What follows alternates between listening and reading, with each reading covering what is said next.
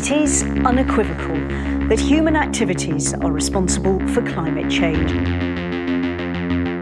We need urgent response. This is coal. Don't be afraid. Don't be scared. Don't waste things. Think this world is precious. Think your time is precious. I think I know more about the environment than most people. All you can talk about is money and fairy tales of eternal economic growth.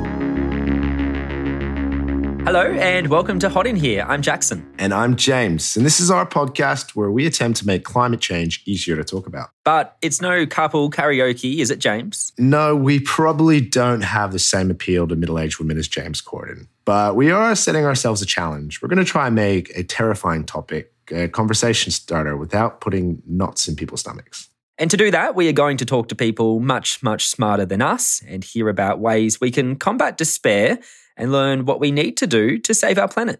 And to kick off the podcast, we have a very special guest, right, Jackson? Yeah, our guest this episode is climate scientist Michael Mann, who actually inspired Leonardo DiCaprio's performance in Don't Look Up, the Netflix film that has smashed streaming records. Your breathing is stressing me out. This will affect the entire planet. I know, but it's like so stressful. James, I know not everyone has loved it, but were you a fan? Uh, look, you know, I'm guilty of hiding under the covers when climate comes up, and I feel like the movie pulled my t- pants down a little. I would say I en- enjoyed it. Without wanting to give too much away, the film is about a planet killing comet hurtling towards Earth, yet no one is listening to the scientists raising the alarm. It does sound a lot like climate change. Exactly. Some bits of the film are definitely on the nose, but I don't think there's a better way to make a satire about something as serious as climate change. It's going to feel uncomfortable no matter what. The movie takes no prisoners, you know, it goes after the media, it goes after politicians, it goes after billionaires. But then you've got like, you know, these kind of scathing political points, and you have Meryl Streep with a tramp stamp playing Donald Trump. It can be a little bit much, and the comedy can feel forced, but it's still pretty funny. I think it also possibly went for a bit too long, but saying that, I did really enjoy it, and I really like this idea of using comedy to cut through on such serious issues. And I know for me personally, it, it made me think about my own action. Yeah, you know, climate change is often depicted through an obtuse lens, and I say that's what I enjoyed about the movie. It's spoken absolutes. If we don't act now, we're going to suffer. And it'd be interesting to know if that's how Michael Mann saw the film. You know, did it does it accurately portray the life of a climate scientist? That's why I'm so excited to speak with Michael Mann. He's one of the world's leading climate scientists, and he's the author of The New Climate War and also the director of the Earth System Science Center at Pennsylvania State University. That sounds like a mouthful, and it sounds like someone we should be listening to. Yes, and we will be after this break.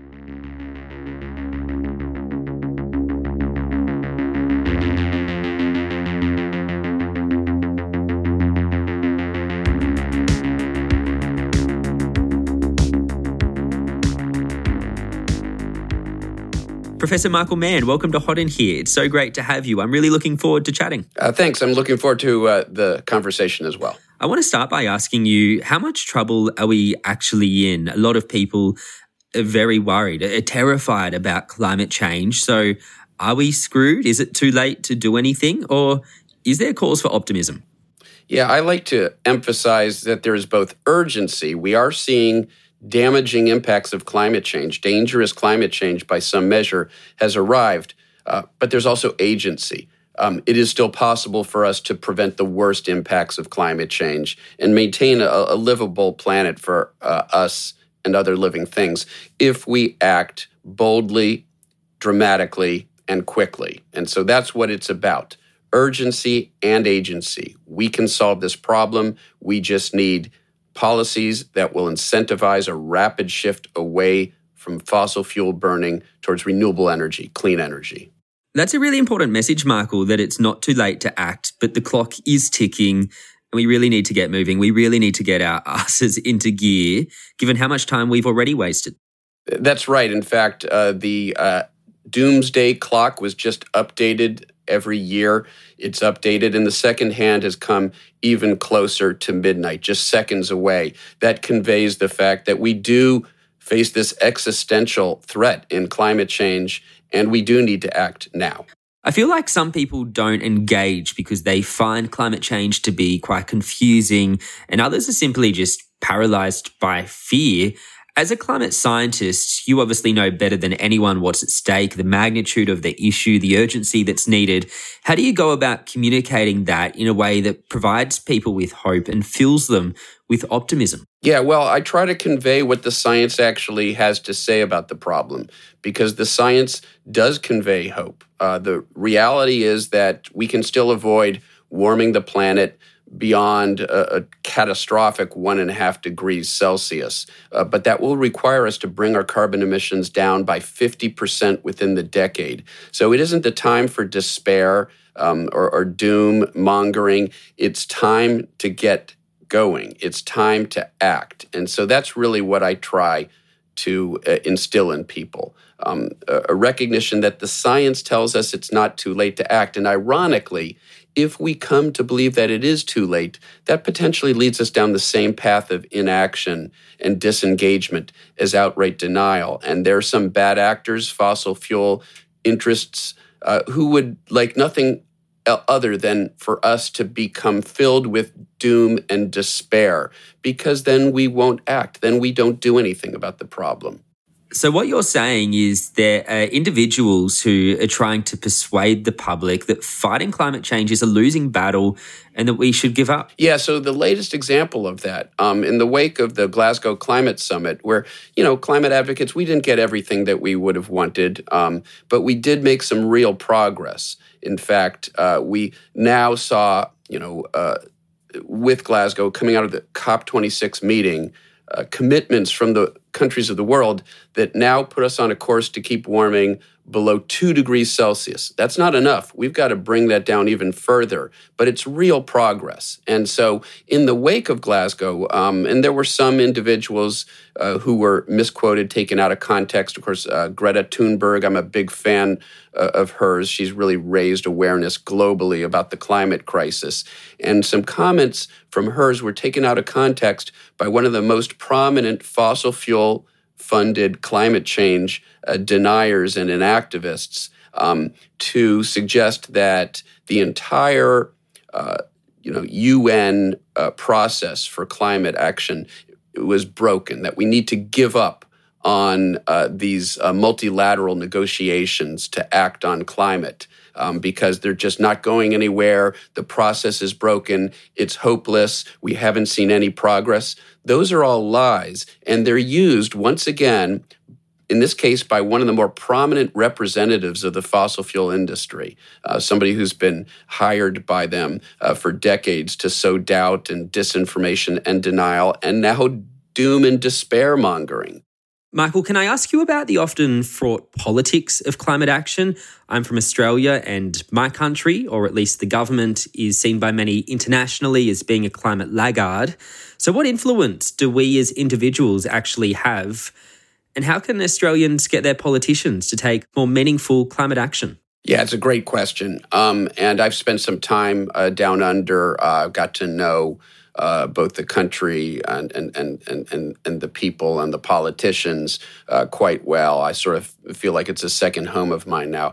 And, um, you know, there's no question that Scott uh, Morrison and the uh, Liberal National Coalition um, really has been a rubber stamp for the fossil fuel industry. They've refused to act in any meaningful way to reduce carbon emissions, to uh, you know, to support policies that will incentivize the shift uh, away from reliance on coal and natural gas and other fossil fuels towards renewable energy.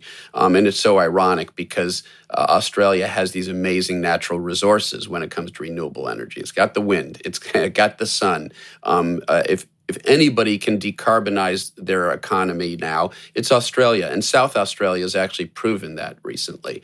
So, you know, here's what Australians can do. I mean, you get the politicians you vote for. So, you know, Australians really do need to vote on this issue. They need to recognize that the climate crisis is here. I was there for the Black Summer. I saw the devastation um, that is now being wrought by climate change in Australia. And the only way we can prevent it from getting better is if we elect politicians who are willing to do what's right for us rather than simply be a rubber stamp for polluters. So Australians need to elect um, climate, uh, you know, hawks, um, climate advocates uh, to all levels of government, so that we'll see the sort of action from Australia that you know we had um, uh, under a previous government there was carbon pricing there was real progress and then it was taken away. And so we need to get back to that. Australians need to reassert um, their leadership on this issue. Okay, so it's really important to send a strong message at the ballot box. At the ballot box for certain, but there are so many ways to use our voice, right? We can speak out, we can um, engage in demonstrations and, and protests like we've seen from, from youth uh, all around the world, including Australia in recent years. Um, but ultimately, using our voice, putting pressure on those politicians, on those policymakers. And one of the best ways to do that, of course, is to vote out uh, the bad eggs and vote in the good eggs. Um, but but there's so many ways that we can speak out. We can engage with our friends and, and neighbors, um, and uh, you know work colleagues, um, and just talk about it. The more we talk about this issue, the more it is part of our public discourse on a daily basis. The more pressure that is brought to bear on those policymakers. This podcast, Hot in Here, is all about educating people about climate change, hopefully also empowering them to, to have everyday climate change conversations. What are the conversations, though, that we can be having that will have the most impact? Yeah, well, you know, face to face conversations are important. Of course, we're still in that uh, era of COVID where there isn't as much personal contact um, as, as, there once was. And so social media has become ever more uh, important. It, it's such an important way to engage um, with a wide variety of, of individuals um, and, and, groups of uh, people. And, and there are ways to leverage our message uh, because we have friends and followers. Um, and so there's this multiplier effect. Uh, so, you know, being out on social media, look, the climate change inactivists the, the fossil fuel funded delayers and forces of inaction are out in force on social media, spreading their misinformation and their disinformation. Uh, we need to be out there both um, refuting uh, the lies, um, but also making the positive case for why it's not too late to act, why we do need to act. And so social media has become a really important way of, um, you know, again, of using our voice. Uh, but face to face contact is important as well. And as we come out of the pandemic, I think there will be more and more opportunities for us to engage in person um, with, with, with individuals and, and groups to get that message out. When it comes to those in person conversations, how can we talk about climate change with people who don't actually believe in the science? Or should we just not go there? Should we not waste our time and energy? Yeah, you know, I guess you have to use your instincts, right? Um, uh, when you come into contact with somebody that you suspect is not engaged in good faith with you, they deny the science. But if you, you know, take one of their claims and you demonstrate that it's wrong, they'll just move on to another uh, false claim. And pretty quickly, it becomes important that all they're interested in doing is wasting your time, wasting your effort, riling you up when what you should be doing is reaching out to people who are movable. So, yeah, sometimes you have to recognize that um, you know it's time to give up the fight, um, that um, it's time to move on. Um, uh, you're you know you're not making any progress with this person, and it's because their denial of climate change isn't coming from a place of, of logic and, and thoughtfulness. It's coming from an, a deep seated ideological uh, viewpoint. It's sort of become a tribal, uh, a component of the tribal identity of conservatives today to deny climate change, or at least to deny that it's a problem. So our time is much better spent on the very broad swath that I call the confused middle. Um, they're not climate change deniers, but they're not climate activists. Um, they're just ordinary people who, you know, uh, are confused. They've heard conflicting information. Um, they're not convinced that climate change is that much of a problem or that we can do much about it. There's so much room for progress when we engage in, uh, with those folks. And when we do engage with them, um, we have to remember the adage um, when you give a person a, a, fish, you feed them for a day. When you teach them how to fish, you feed them for a life. Um, that's the same thing. Uh, the same thing is true with information. Don't just give them facts, give them resources. Hey, this website's a great place to go. Hey, this person would be a great p- person to engage with um, so that they can draw upon those resources in the future, spread the message, and get others engaged. I never thought I would ask this, but can pop culture play a role in helping to save our planet? Don't Look Up has broken records at Netflix, and you actually have a link to the film. Leonardo DiCaprio's performance was partly inspired by you. How did you actually feel when, when you found that out? Were you honored? I don't want to give too much away, but all I will say is the scientist in the movie, Michael, is a bit of a sex symbol. Yeah, you know, I, w- I was amused. My my wife was amused. I, I I know Leo. I've I've worked with him for a number of years. Um, you know, because he's been uh, you know out there on the front lines trying to communicate the climate crisis. His Academy Awards acceptance speech was probably the most galvanizing moment, I think, as measured by uh, social media for climate change, when he used that opportunity to really communicate the climate crisis. Um, so um, he's really, you know, a, a hero in my book, and I was deeply honored that he, I guess he drew upon you know the many conversations that we've had over the years now i'm probably the climate scientist he knew best and so it made sense for him to draw uh, I, I, guess, a little bit uh, upon me and my experiences, um, and even according to my daughter, some of my mannerisms. Um, but it, you know, so it was amusing, and obviously, um, it was. Uh, you know, it's flattering, um, but at the same time, you know, there's a really important message to this film, and yeah, it's funny, and yeah, it's engaging, and, and I encourage everyone to see it but it's also uh, an opportunity. It's a teaching moment, and, and that's the way I've tried to use it. Um, and again, without giving things away, it's such a beautiful metaphor that has been provided to us by Adam McKay, the director. I also happen to know David Sirota, who sort of co-wrote um, uh, the the film, um, who's also been a, a leader on uh, sort of um, in the climate space.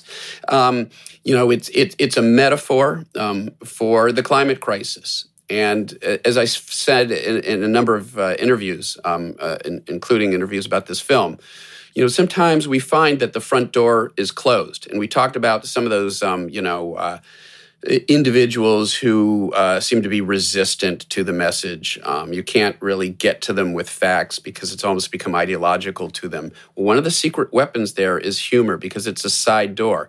The front door may be shut, may be bolted closed but there are side doors we can sometimes use to get to people, and humor is one of them. It's disarming. So if we can frame a problem like this using humor and satire, we can get people maybe to rethink it a, a little bit, um, to lower their defenses a bit, and, and, maybe they can be reached. And I know that was part of the motive uh, of Adam McKay uh, with this film to use, you know, that secret weapon of humor and satire and ridicule to try to break through with some people who thus far have been resistant to you know the the message that the science is sending us. Okay, so you really believe that these kinds of movies and in general the use of humor, the use of satire can actually be quite helpful in moving the needle and in getting people engaged? I think so. Um, I think you know we've got to use all the tools in the box right now, and humor and satire are, are, an important tool. And you know, no one tool will work on everyone. And there are people who don't like that movie. There are people who won't see that movie. Um, that's fine, but it is one vehicle, and there will be many more in the future. I'm certain for communicating this. And one of those vehicles is a children's book, Michael Mann, that you have written as a way to inspire children to do something. Can you tell us a bit more about this project? Yeah, so um, you know, my most recent book was the, the New Climate War, which is for adults, and it's about you know the climate crisis and the challenges we face today. Um, but uh, I've got another book coming out in March that I co authored with a children's author and illustrator, um, a wonderful children's uh, author, um, Megan Herbert. And it tells a story, and I won't give away the plot, um, but it has to do with a girl, um, and, and, obviously there's a tantrum involved. Uh, she throws a tantrum. She's very frustrated because these animals are showing up at her door um, p- polar bears, a swarm of bees, and people who've been displaced by climate change. And it upsets her that they're coming to her door and bothering her. But the tantrum ultimately becomes empowering, um, and she becomes the change that she wishes to see in the world and goes on this empowering uh, journey.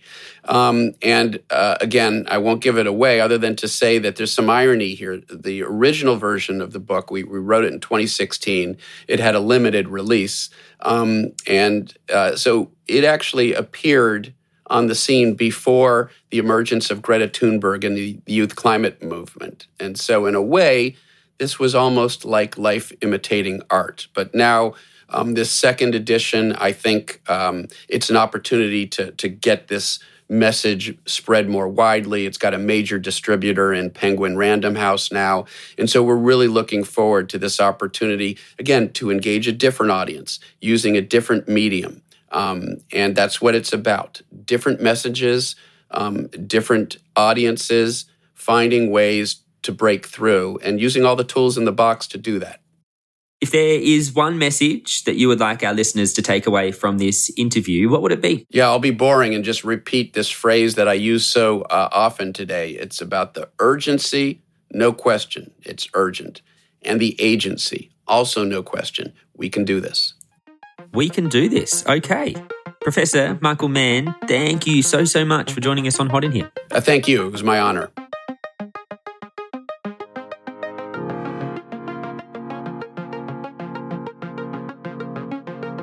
Okay, James, that was my chat with Professor Michael Mann. What did you make of it?